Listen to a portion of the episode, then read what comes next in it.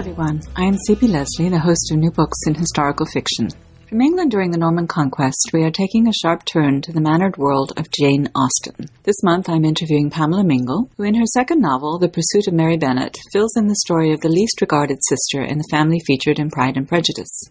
Mary is a classic middle child, third of five girls living in a small but comfortable house in rural England. In the days when young women needed a dowry to attract a husband, a father might be forgiven for thinking himself more cursed than blessed by having five daughters to provide for. Jane, the eldest, is beautiful. Lizzie, the second, has personality and wit. Daughters four and five, Kitty and Lydia, show little evidence of sense, but they are charming.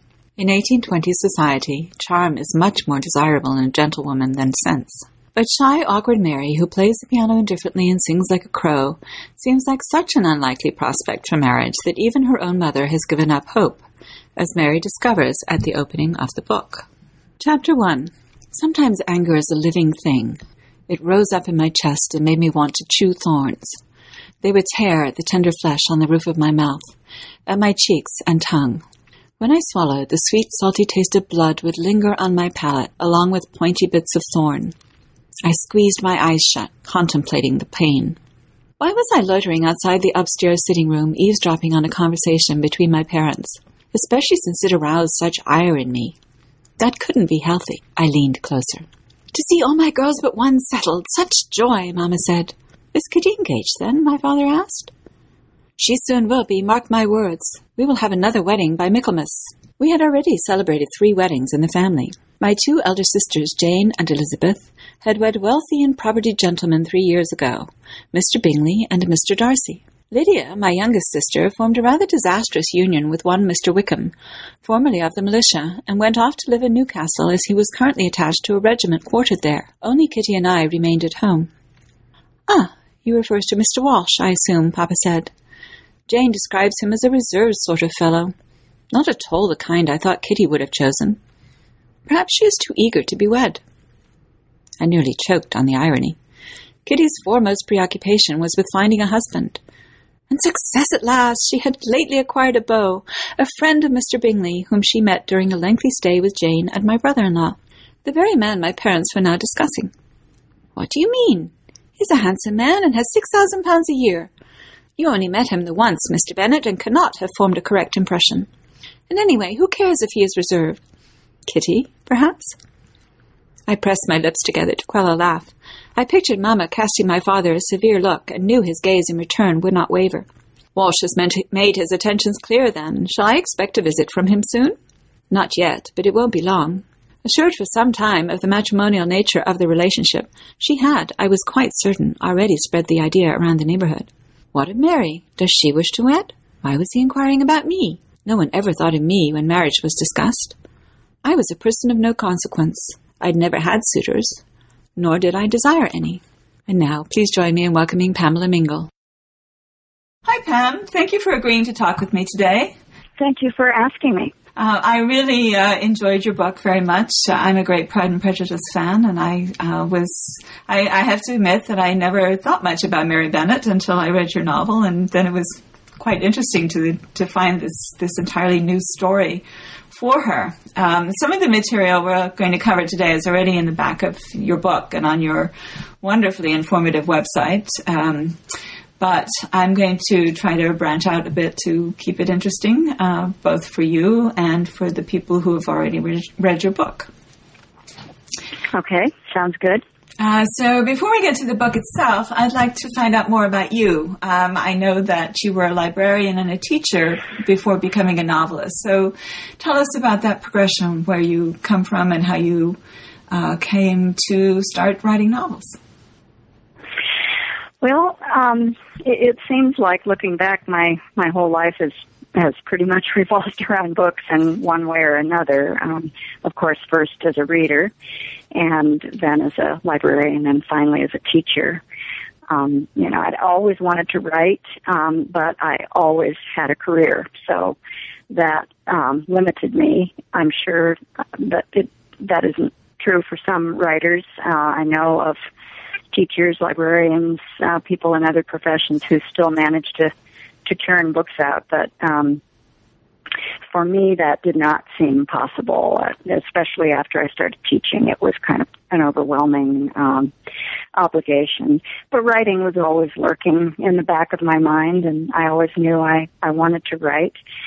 Um, one year when when I was teaching, towards the end of my teaching career, my teammate came to me and said that she was retiring, and um, so that really got me to thinking. I had started. Um, thinking seriously that year, not even thinking, but actually started writing something um, pretty seriously that year. I had a student teacher, so that gave me a little extra time and you know, was getting up at ungodly hours to write before school. And um, anyway, I said to myself, you know, if you don't retire from teaching, when do you ever think you're going to write?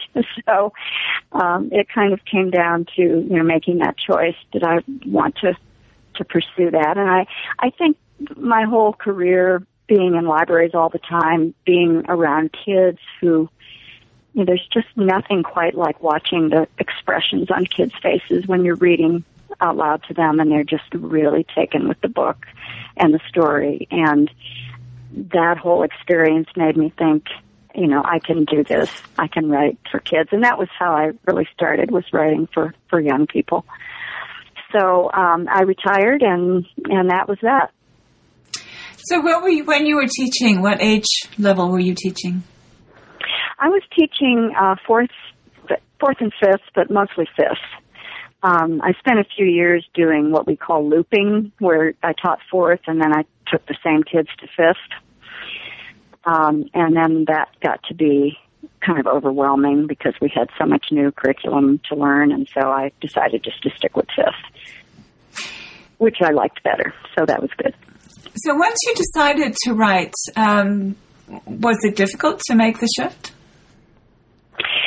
It, it was difficult. Um, it, it was really exciting. I mean, I was really excited about it, and sometimes when people retire, they don't have that um, element of excitement in their life, and so it's tougher. Having writing what was exciting for me. However, it was difficult in that I had no idea how much I had to learn. I I was making a very naive assumption that because I was a lifelong reader, um, you know, and loved books so much that I guess somehow I thought by osmosis or something I would know how to write fiction. And that was, of course, really naive and wrong. Uh, I mean, there's a, deg- a degree of truth to that. Certainly, if you're if you want to write, you should also be a reader. But I had so much to learn about, you know, POV and narration and description and characterization and uh, oh, plotting, which is still my toughest thing. Um, so, you know, I've joined the Society of Children's Book Writers and Illustrators, known as SCBWI. Started going to workshops, attending conferences. Um, I joined a critique group. Um, you know, did all those, took all those beginning steps that you really need to develop your craft, and and I slowly made progress. I I think that's a very common assumption. Actually, I mean, I as I a historian, I had that assumption also when I started writing fiction. I thought, well, I've been reading this stuff since I could read, and it. I think it's people underestimate how much of a craft there is in writing and how much work it takes. Precisely because the you know when you like anything, especially any artistic thing, if you see it well done, it looks effortless. Oh, absolutely and and you tend to think to yourself, I can do that. you know, because gee, that looks doesn't look that hard. I can do that. And I know. Do you remember the experience of getting your first critique from from you know somebody who was either a writer or an editor? And I remember getting that at, at a conference at a um, one of the first conferences I went to, and being really crushed but when I heard what this editor thought of what I had written. And it was really amateurish and um you know it was all those basic things like oh gosh show don't tell. And you know you you left feeling embarrassed and ashamed and um like you might never be able to improve. But uh I think what I think the the key is realizing how much there is to learn and how how far you have to go. And once you kind of accept that, then you can really take the steps to to improve. Oh, I agree. Absolutely. I, I, mean, I was actually, I didn't get the scathing critique. I just got very nice rejection letters. And uh, what I realized, and I found a critique group too, and that really, I mean, that was what actually got me over the hump and actually got me started to write in a serious way. But and even before that, there was a, a very nice author friend of mine who uh, tried gently to push me in the right direction. but I go back and I look at that early stuff that I sent to people and I just cringe. I think how could I have thought it? Because, I know. Because that's know. the hard part that I think doesn't get really recognized, which is that it, it, once you get to the point of realizing how much you don't know, you're okay.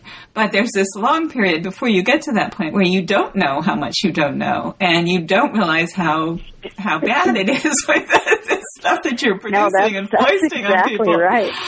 That's exactly right, and it's it can be very painful to come to that realization that that this so, ooh, this is really bad, and I you know I have to improve if I'm going to go anywhere with this. But the nice part is that it happens to everyone, I think. So eventually you did, and obviously you did get there. So you was Kissing Shakespeare, um, which is not the book we're talking about today, but it was your first published book. Was that the first book that you started working on?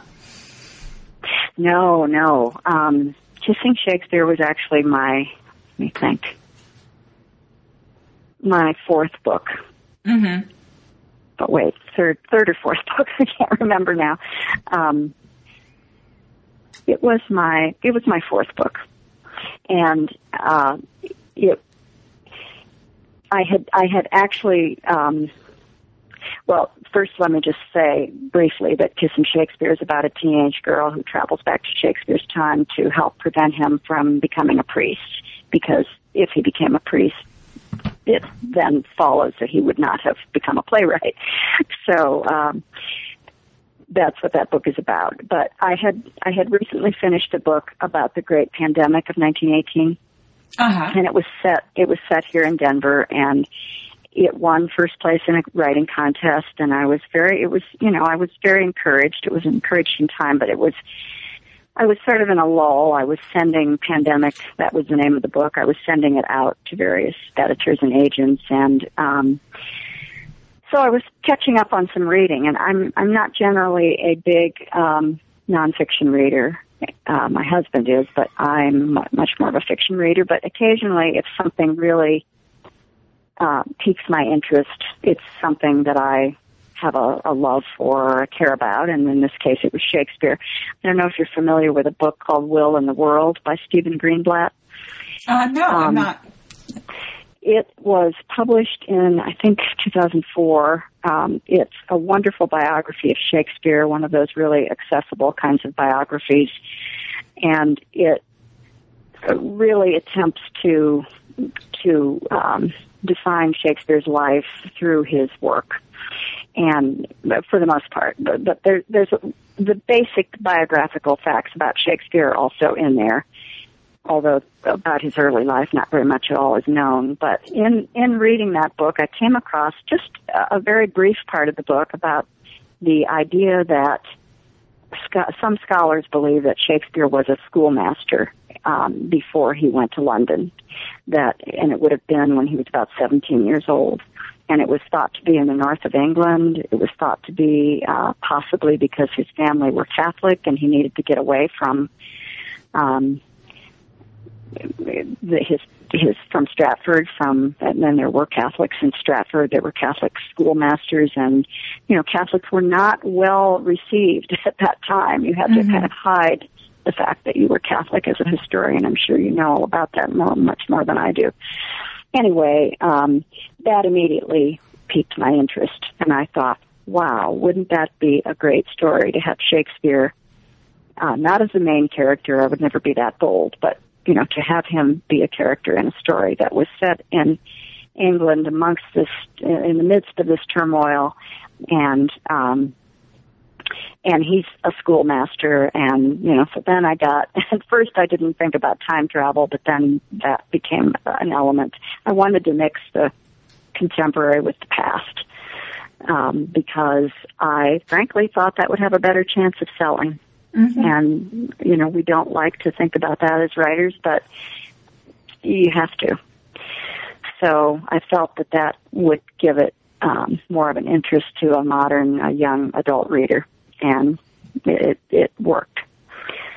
So anyway, that was how I came to write Kissing Shakespeare, and um, it was it was a fun book to write. It was I loved doing the research and learning all about that era and it was just great to get to revisit all of Shakespeare and, you know, go to the plays again and I just had a lot of fun writing that book.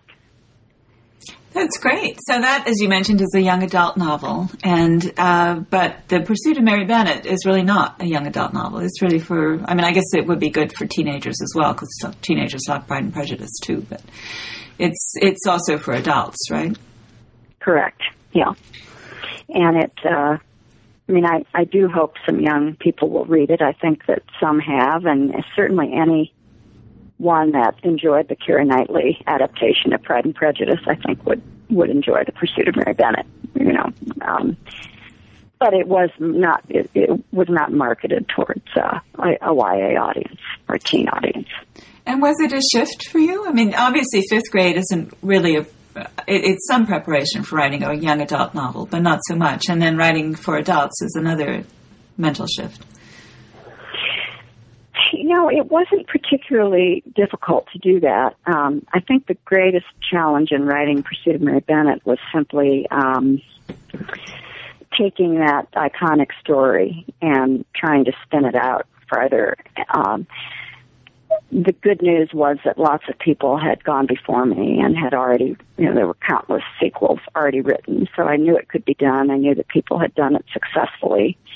Um, the, the tough part was having that in the back of your mind all the time that you were working with this iconic story and then trying to be true to what Austen did with the characters. I did not want to take the characters that existed at least certainly not Jane and Elizabeth and um, you know the parents and the, the basic their basic characters and personalities. I did not want to change those, so that was always present in my mind, thinking about uh, trying to be true to Austen, to her voice, not her language so much, but um, her voice. And I'd say that was the hardest part, rather than the shift from you know, I didn't, I never consciously thought, oh gosh, I'm writing for adults now and I have to sound, try to sound really grown up.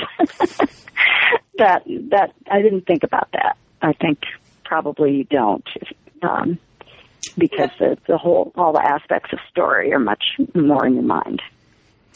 Right. No, I think you're probably right about that. Um, you've mentioned that writing a sequel to Pride and Prejudice was a little bit intimidating, and yet you were able to to go. And I can understand why it would be intimidating because it is such an iconic work, especially.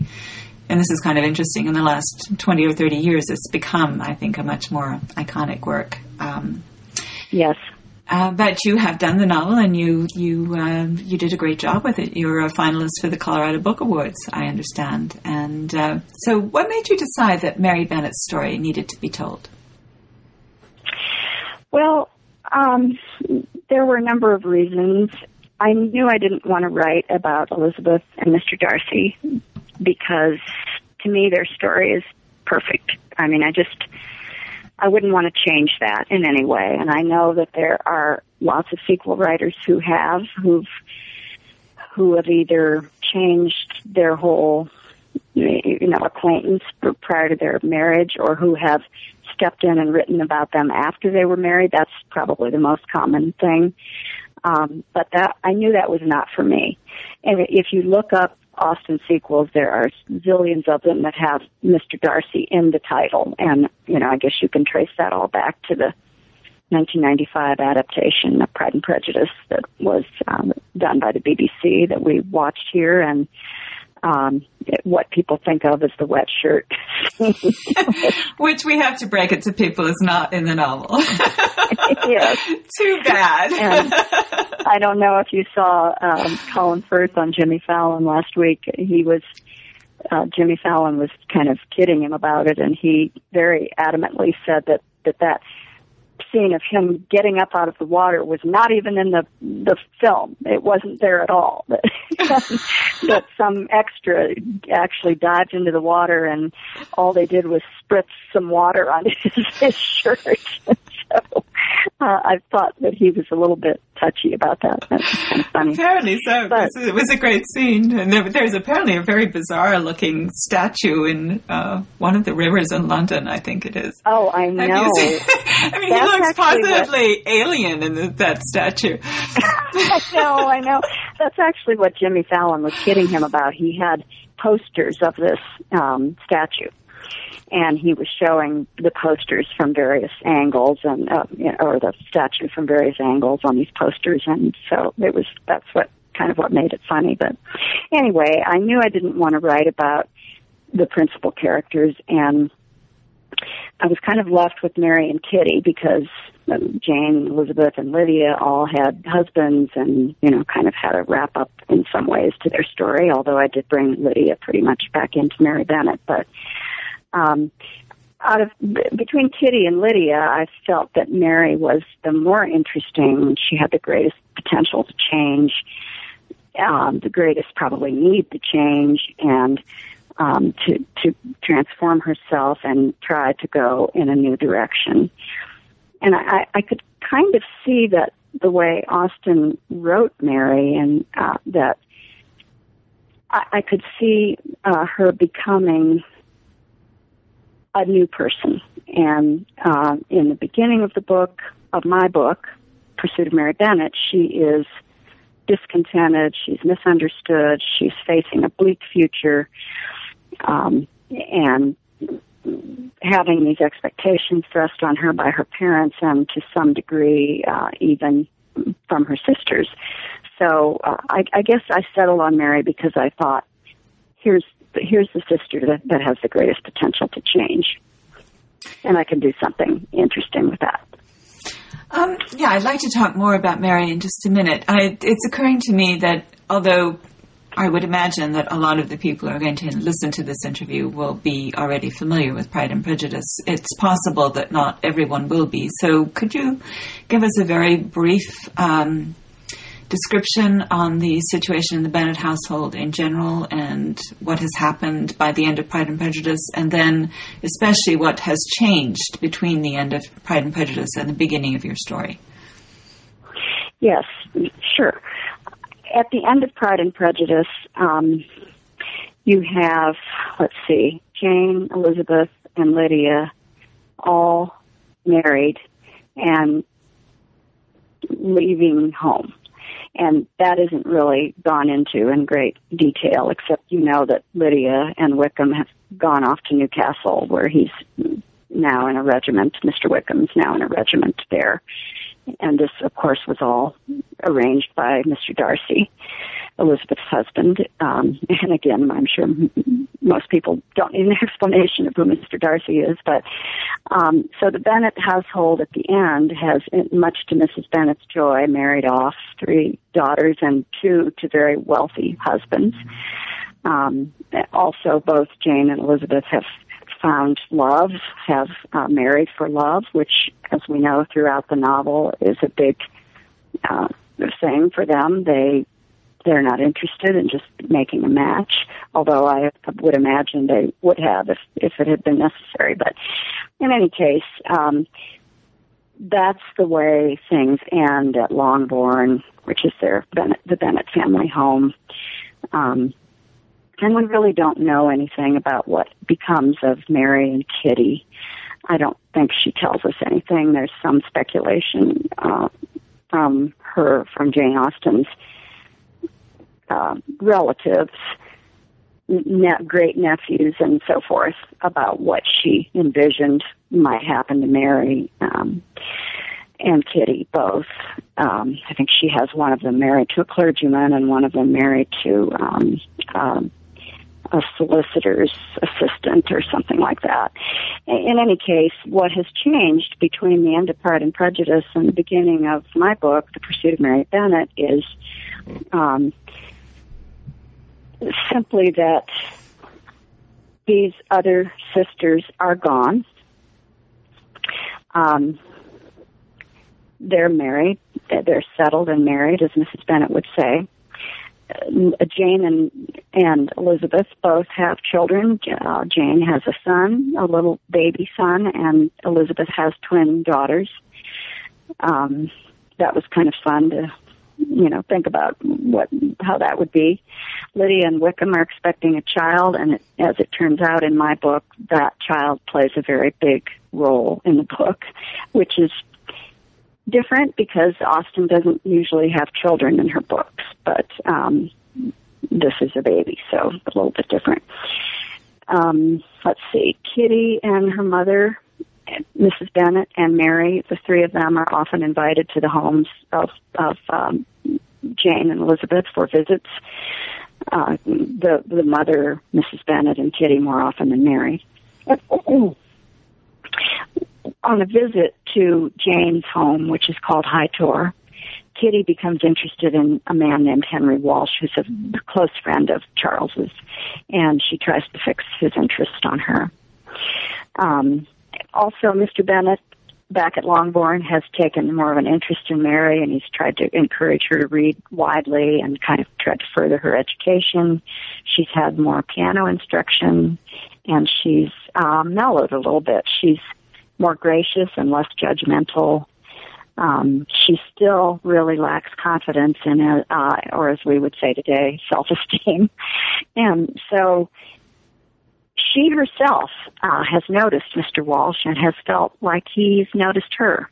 But due to her lack of confidence in herself and her lack of self-esteem, she uh, can't possibly believe that he is interested in her and she basically believes about herself that she's you know doomed to this life of looking after her sister's children helping out with childbirths and visiting sick relatives and then nursing her parents through their final years. So that's kind of where things stand at the beginning as the book opens. Which is kind of it tells you something about the position of woman in that time in the in the actual beginning of Pride and Prejudice, the problem is that this family has five daughters and no sons, and so there's no one to inherit the estate, and they are likely to be put out by their um, cousin, Mr. Collins, who's going to inherit the estate and has the option of just throwing all of them on the street, basically. Um, so by yeah. the end, they they've been saved from that fate because Lizzie and, and Jane are now married to men of fortune, and so they can support the rest of the family if something happens. But there's still this sense, I think, and it comes out very clearly at, for Mary at the beginning of your book that if these girls don't marry, they're looking at that there's there are very few options available for them in this society. They could become a governess, and for a young girl of that station, that's pretty much their only choice. Otherwise, and a governess is a kind of high class servant. You know, the governess, a companion to an older person, most likely an old lady, or they can live at home and take care of their parents and, and their nieces and nephews, as you mentioned. So, Mary is, I think, in a particular situation of difficulty. I mean, Kitty is flirtatious, like Lydia, and she is in a society that doesn't much value intellect or ambition or anything else in its women. It wants them to be sweet and decorative and good at the piano and other accomplishments, as they were called. Mary doesn't really fit in. Her, her piano playing has improved, as you say, but her personality doesn't really fit into this style. And even her parents I mean, it's no wonder that she is she's so uncertain of herself because even her parents really disparage her and her chances of marriage. Yes, exactly. That's true. And um, you mentioned the the uh, options available to someone like Mary, and I wanted to explore that a little bit in writing the book, and yet, um, and, and you know, it, there were constraints uh, at that time, as we know, uh, and there were many limitations as to what young women could do, especially young, gentle women, which the Bennets were part of the gentility, even though they were certainly not, uh, they didn't have money. But um, it, it was constraining actually to, to write about it. I felt constrained in writing about it, and I realized, probably even after the fact, that um, I felt that way because there were, were so few options. You know, it was so it's so opposite and so different from today that it was almost painful to write about the limited choices that women had. So, and Mary even lays them out somewhere towards the end of the book when she is thinking about what she can do, and she mentions, I think, shop owner, which she immediately thinks, um, you know, the family would never go for that. She thinks companion, governess, a um, couple other things, but as you said, they were the choices were very limited, and um, just so many constraints for women at that time, and it was it was it was fun to explore that, and yet it was um, it was constraining in many ways to write about it. Yeah, explain that to me. That's really an interesting point. You, you mean that it constrained you in in what plot choices you could make, or in what way? Well, yes, yes, um, because when when Mary goes to her father, and this is late in the book, so I won't talk about it too much, but she goes to her father and says she wants something more for herself than to live out her life at Longbourn with her parents. Um, there, there was there was so little there was so little to put into the book that she could you know, of choices that she would have. And Mary, in some ways, is fortunate because, and I was fortunate in that I had the Gardiners, the uh, aunt and uncle, the Gardiners who were so played such a big role in Pride and Prejudice um, in getting uh, Elizabeth and Darcy together, and so they are also in pursuit of Mary Bennet to a very limited degree. But Mary immediately thinks that the Gardiners can help her get a governess position, and but she, you know, she goes, she ticks off the list of things. This is just in her own mind before she talks to her father. She ticks off a list of things she might do, and they're just so scant and they're so sort of pathetic and um, uninteresting. And as you said, a lot of these positions would be basically servants considered servants, uh, not quite treated like servants, but certainly not treated much better than servants. So, yeah, it, it was it was it's constraining to write about it because it does limit uh, plot choices, plot developments, plot twists, whatever you want to call it. Um, and so it felt a bit like the way it might have felt for for women living then. The choices are so few and so uh, unappealing and you know it it affects i think it affected the way i wrote the book and as well as it, it and maybe just that parallel to how it really was for women.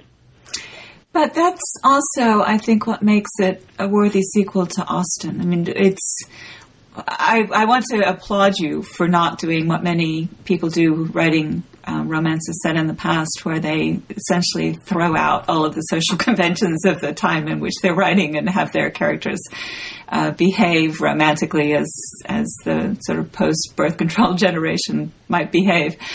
And you know, so that sense of social constraint and, and decorum and the and the things that you could not say. I mean, that, that's a very large part of Austen, and people just don't talk. You know, the the way that even normal people meeting at a, a, cocktail party now would be more open with one another than people who've known each other for years in Austen. You know, yes, it, there is this, right. this, tremendous sense of, of social constraint that goes beyond just the options available to women, but that are considered to be part of, of good behavior. And in a sense, it almost opens up your story in a way because one of the the um, the things is is that when Lydia shows up without her husband, heavily pregnant, on the doorstep, and mm-hmm. there's a scandal attached, and I don't know if you want to go into the scandal, but we'll just say that it's there. Um, the reaction of their older sister is that Kitty and Mary, who are innocent girls, can't be in the house with this. Can't be in the same home. Yes. Right, exactly. Right, exactly. So, so they she takes her off to High Tor, um, which is her home with with Charles Bingley, and that's how Mary really gets to make the acquaintance of Mr. Walsh. Yes, exactly, and that's um, that's kind of the catalyst for the rest of the book, is at least in in terms of action. So tell us, uh, you can do this in either order. Either tell us something about Henry Walsh and who he is, or I think there's a passage that you read about Mary uh, that you would like to read about Mary's interaction with him, one of their early uh, conversations with him. So maybe you'd like to read the passage and then talk about Henry. Either way is fine with me. Oh, sure. Um, let me do a, just a very brief setup for this little scene that I'm going to read. It's um, Mary and Kitty, as you mentioned, excuse me, have um, gone off with Jane to High Tor because Lydia has shown up at Longbourn, uh, as you said, heavily pregnant, and there is a scandal attached to that, which is probably a little too much to go into um, for this interview, but Jane strongly feels that, that she needs to remove Kitty and Mary from this scene going on at Longbourn. So um, at once there at High Tor, Henry Walsh comes into the picture, and he is the man who Kitty is definitely fixed her interest on, and and has convinced herself that he is interested in her. But what we find out is when they get to High Tor is that he pays a lot more attention to Mary in in some ways anyway as a as a uh, conversationalist and musician and so forth. He's more interested in Mary. So this is a scene um, not too long after they are at High Tor and they're at a picnic, all of them. And Henry asks, has asked Mary to climb a peak with him, which in fact is High Tor and um, Mary agrees to to do that. So here's um, here's the scene.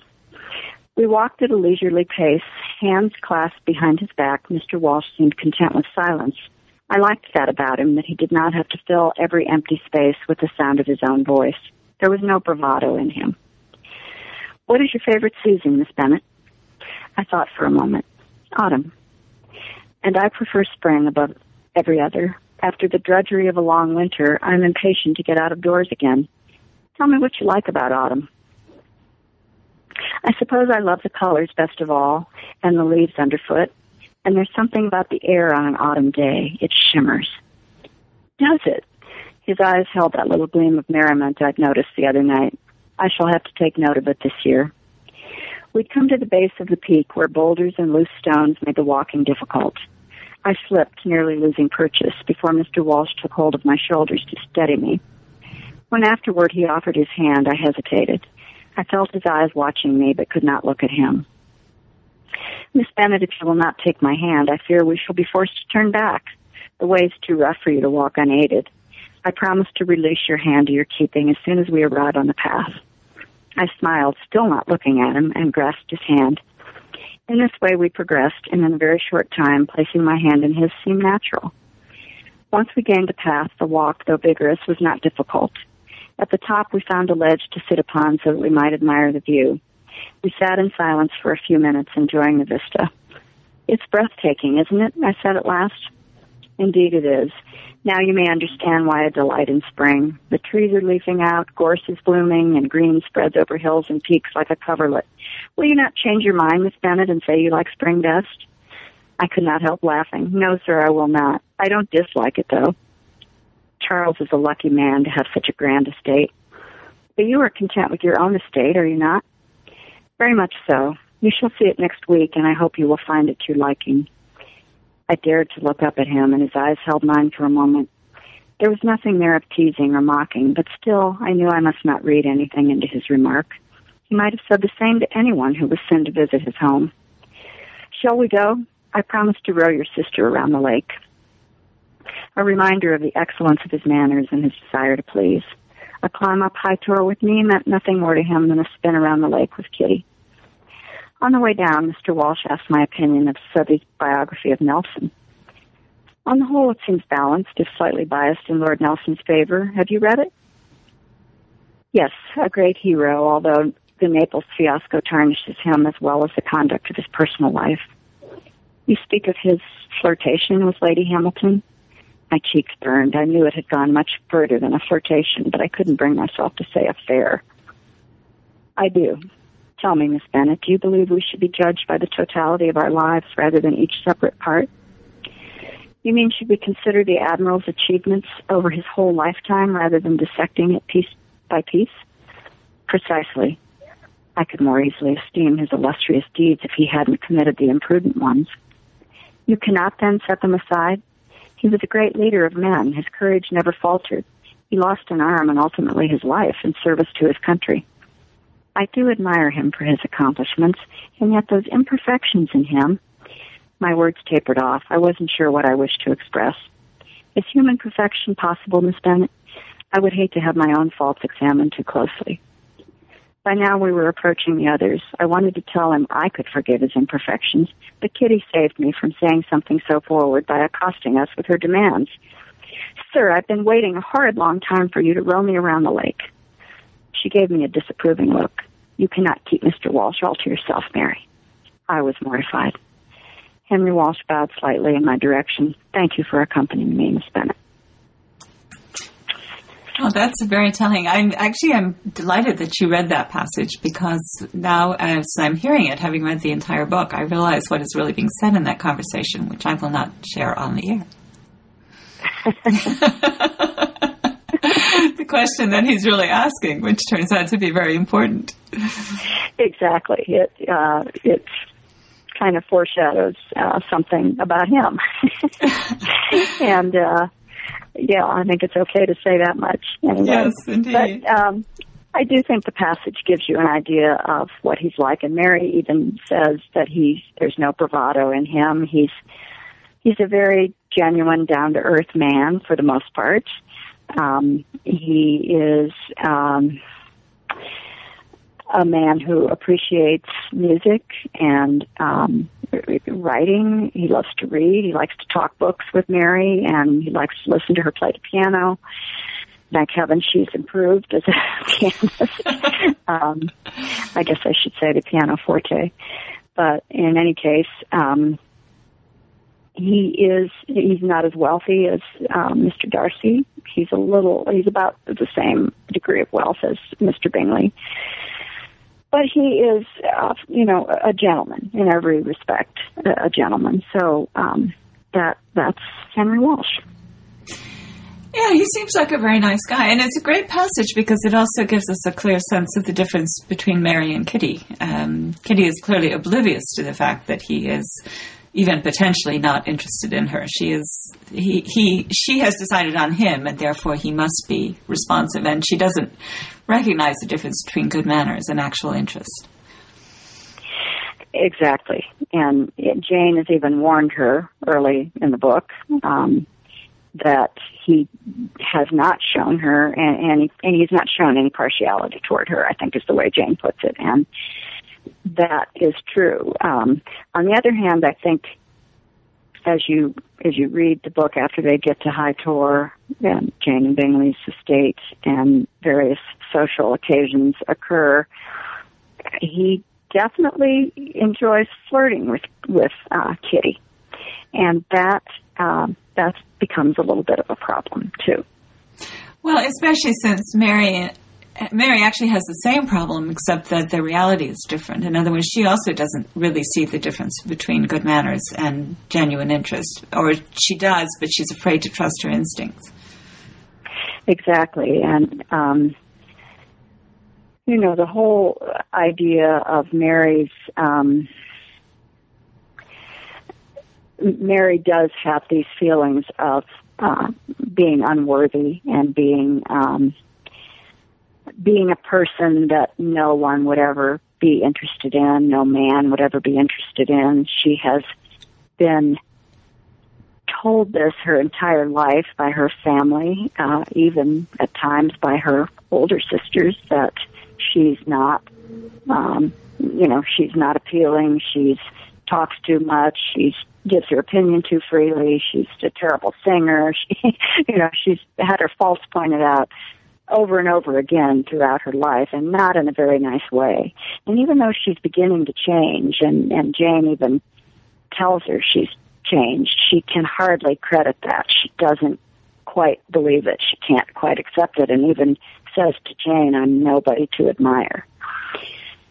So that's a big part of the book is Mary's um, Mary's challenge, I guess, is is to overcome um, those feelings about herself. And she's also been somewhat isolated in this family. I mean, it's tough to be a middle child, um, just even if you have a couple of siblings. Um, but she has four other sisters, two older and two younger, uh, who make natural pairs because of their personalities and their ages. And there she is, kind of stuck alone in the middle. Exactly. She is the the isolated one, as you said, who doesn't quite fit in. She, we have Jane and Elizabeth who are very close, and Kitty and Lydia, same thing. And so there's Mary, kind of the odd woman out. And um, and then of course, not only is she in that situation, but she is also has these various aspects of her character that are unappealing and that people make fun of and laugh at and and in the privacy of their home actually kind of bully her about. So, um, and and I like. I mean, I at the, she's already begun to change at the beginning of the book. She has um, mellowed to some degree. She has um, undertaken this course of education that her father, you know, helped her with. She's taking piano lessons. She's profited from visiting Jane and Elizabeth and kind of watching what they do and learning from them. But she she doesn't really see that in herself, and she hasn't changed entirely. She has a long way to go. But um, so part of the the pursuit of the title of the book is not just a romantic pursuit by Henry Walsh. It's also Mary's own pursuit of a new way of being. Um, yes, uh, and you know, it is I, am glad that you you write it that way. I mean, in a sense, it's also Henry Walsh's pursuit of his own way, uh, you know, a solution to his past. But we don't want to go into too much detail with that. But but there is that third. I mean, he's pursuing her, but he's also pursuing. Um, I'm not sure what I would call it, an ideal maybe, or or some solution to a problem that he's that he himself has created. Yes, absolutely that, and I think also um, his own way of viewing women and his own uh, after he meets Mary. I think his way of looking at women changes to some degree. Uh, he's you know he he likes to flirt and he likes to flirt with Kitty and he he enjoys that, but I think his view of, that begins to change when he meets Mary. So he does he does pursue also um, changes in in his own personal life and um, and in his way of looking at at the world. So before I let you go, uh, I have to bring up Georgette Heyer. I am a huge Georgette Heyer fan. I cut my eye teeth on her when I was like 14, 15, 16, and I've reread most of the books, and I, I particularly like the 18th century ones. But I know you mentioned on your website that you're also a fan of hers, so I wanted just to talk about her a little bit because I was very surprised to discover uh, I don't even remember when. I think it was probably when I was first um, writing my own first novel, which is partially set in the not not a, a, real 18th century, but a fictional 18th century. It's called the Not Exactly Scarlet Pimpernel, and it's a play on Baroness Orczy's um, The Scarlet Pimpernel, uh, again with a sort of time travel element to it. But when I sent it out, I was working with an editor for a while, and I would she was totally flummoxed by some of the, the terminology that I would use, which I had picked up from Georgette Heyer novels. And I started to realize that not everybody had spent her, you know, entire teenagehood immersed in Georgette. Reading Heyer. so I wanted to ask, first of all, how you found her and which your favorite novels are, and uh, just to go into it a little bit so that people, because I think people who have not read Heyer and do read The Pursuit of Mary Bennet and have read Pride and Prejudice would love her. And so it's just like a little extension of the interview so that they can not only read your books, but find a whole new author who was, at, she's not with us anymore, but she was extremely prolific. Absolutely. Um, I I know that I had heard her name. I knew she was an English writer. I sure I had a sense that she was no longer living, and but I did not discover Heyer until oh probably maybe six seven years ago, maybe not even that long. It was after I joined the joined JASNA, which is the Jane Austen Society of North America for the uninitiated. Um, in once you're a member of JASNA, you you attend meetings. They're local chapters, and we have a Denver Boulder chapter, and we have bi-monthly meetings. And so we always, you know, we're always looking for new topics. Well, one month the topic was Heyer, and um, I think it was just Heyer because there's a lot there. And I thought, Georgette Heyer, I, you know, I don't even really know what she wrote. I think I mixed her up with Catherine Cookson, and I I had I think I had seen a couple of Catherine Cookson dramas on Masterpiece or somewhere on TV, so I wasn't even sure uh, about the difference between them. And and I'm I might mention there that I'm absolutely appalled that there aren't any dramatizations of Heyer's work. I can't believe that nobody has done an adaptation, you know, film or TV, miniseries, whatever, of any of Heyer's books that I know of. I've looked for them. Um, in any case, she certainly had a great influence on me. Once I discovered her, I just fell in love, and I um, that, although it took a while because the first book I read was the Corinthian, and I don't know if you remember the Corinthian. I do remember the Corinthian, right? Yeah, I I didn't like the Corinthian at all, and I don't think that it would improve upon rereading. so I've never reread it, but I tend to like the Heyers that have. It's better if you read it when you're 16 because the, the it, like a lot of her early books, there's this incredible age gap between the hero and the heroine, which now really bothers me. But when I was 16, it didn't bother me nearly as much. No, and um, you know, and she has those younger heroines in a lot of my favorite books, but they're usually not the main character. There's a subplot, you know, going on mm-hmm. around a younger heroine. Um, that book, I didn't honestly didn't even remember that. What I think what drove me crazy in reading that was just sort of the silliness of the plot, and and that you know that can really be true in Heyer. That can be true in those.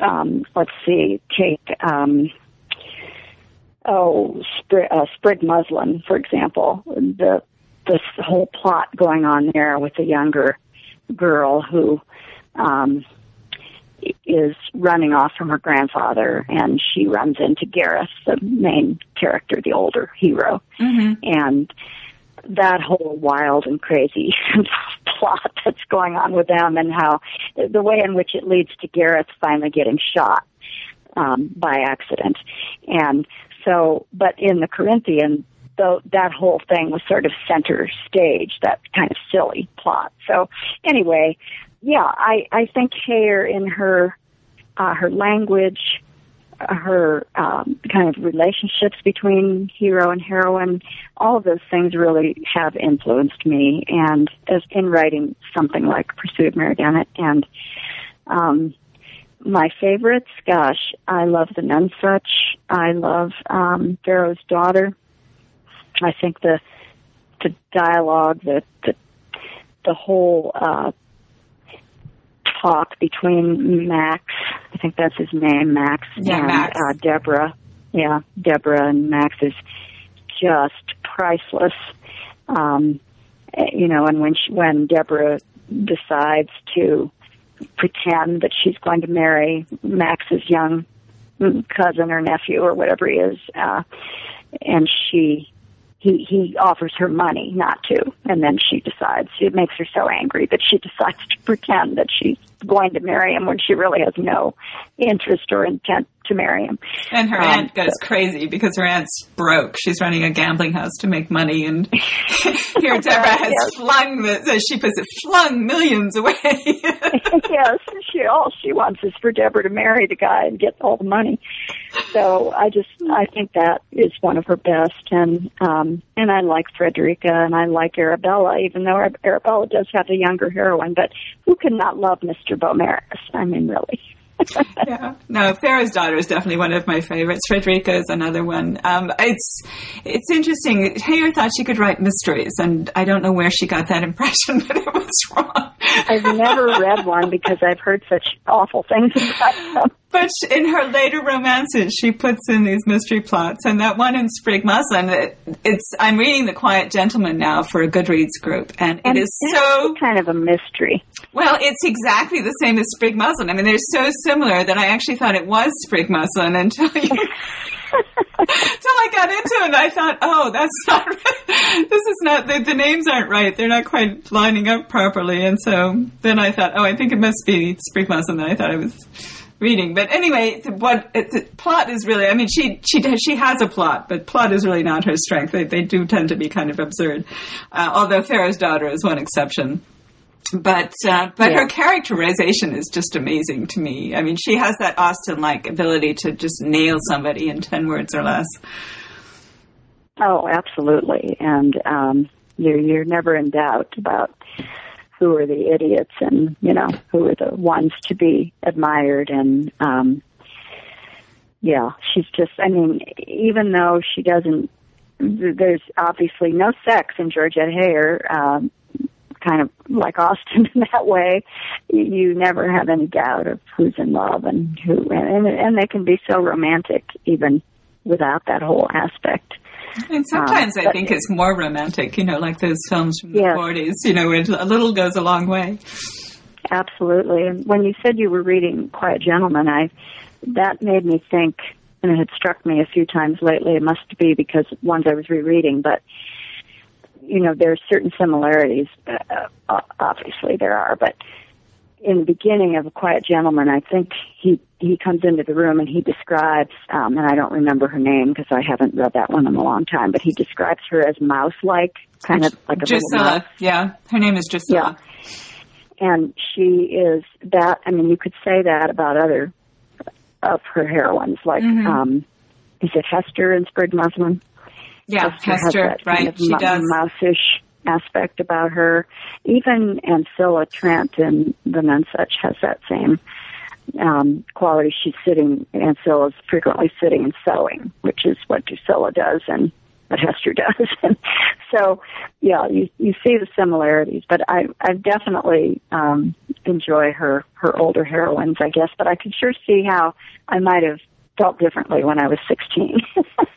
well, it is interesting to watch the progression because she started out with these young beauties, and then as she gets older, she she tends to focus on on the quieter, uh, older heroines, the ones who have been declared spinsters and left aside, uh, but who have real character and usually a great deal of common sense. There's usually a younger woman running around who has no common sense. Absolutely. Yeah. so, so um, yeah. as we finish up, what would you like readers to take away from the pursuit of Mary Bennet? Oh gosh, you know, I think to me the most important thing for people to feel is that they loved the story and they found something joyous about it because that to me is Pride and Prejudice. I mean, when I if I'm sad or upset or in a bad mood, I will frequently go to one of my copies of Pride and Prejudice and reread, you know, parts of it or all of it because it just, it, it's like a comfort book. And, um, I I would like for people to think of Pursuit of Mary Bennet in that way that it makes them happy, that it has a you know a joyful or joyous aspect about it, and I guess beyond that, um, you know, seeing the parallels with modern women um, and and their place in the world, and that it's possible to to reinvent yourself if you need to, um, and it's possible to put off. Uh, you know, Mary had to overcome all that negativity that was being put on her by her family and you know we always hear those negative voices i think are the loudest ones as writers we know that we we listen to that negative criticism a lot more sometimes than we should and i think um mary certainly had that issue as well so i think just knowing you know that it's possible to to get beyond that to put that out of your head and think of yourself in a new way she is that kind of person who could easily grow up to be a writer. You know, I, I mean, I was a shy teenager. That's why I spent most of my time reading Heyer. She, she did strike me that way as being the kind of person who's an observer, and therefore, if she had the urge to write, she would be a writer. Mhm. Mhm. Yeah, I think so. So speaking of writing, what are you writing now? Um, I am working on another historical um, novel that is also set during the Regency. It's not an Austen sequel. Um, it's more of a straight, I guess I'd call it a historical romance uh, kind of book. Um, it has some, has a little politics. It has a little history. It's, um, but it's primarily a love story. So that's what I've been working on, and I'm nearly done with that. Oh, great. Well, we wish you the best of luck. Thank you so much for talking with me today. Thank you so much for inviting me. It was fun. And thank you for listening to our podcast. The New Books Network is run by volunteers. If you enjoyed the interview you've just heard, please consider donating to our network.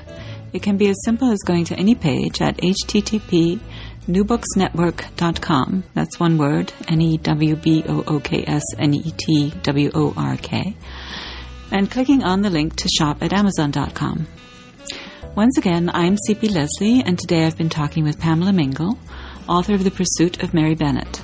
You can find out more about her at www.pammingle.com. Like us on Facebook, search for New Books in Historical Fiction, and follow us on Twitter at capital N E W, capital B O O K S, capital H I S T, capital F I C. If you do, you'll see each time we post a new interview. You can also visit my blog at blog.cplesley.com, where I upload expanded posts about the interviews and in general discuss history, historical fiction, and the rapidly changing publishing industry.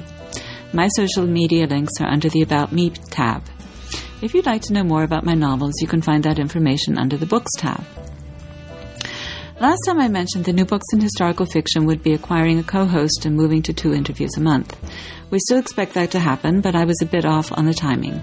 Life, as it tends to do, has gotten in the way, but I hope the delay will not last more than a couple of months. In the meantime, please continue to check for new podcasts around the middle of each month.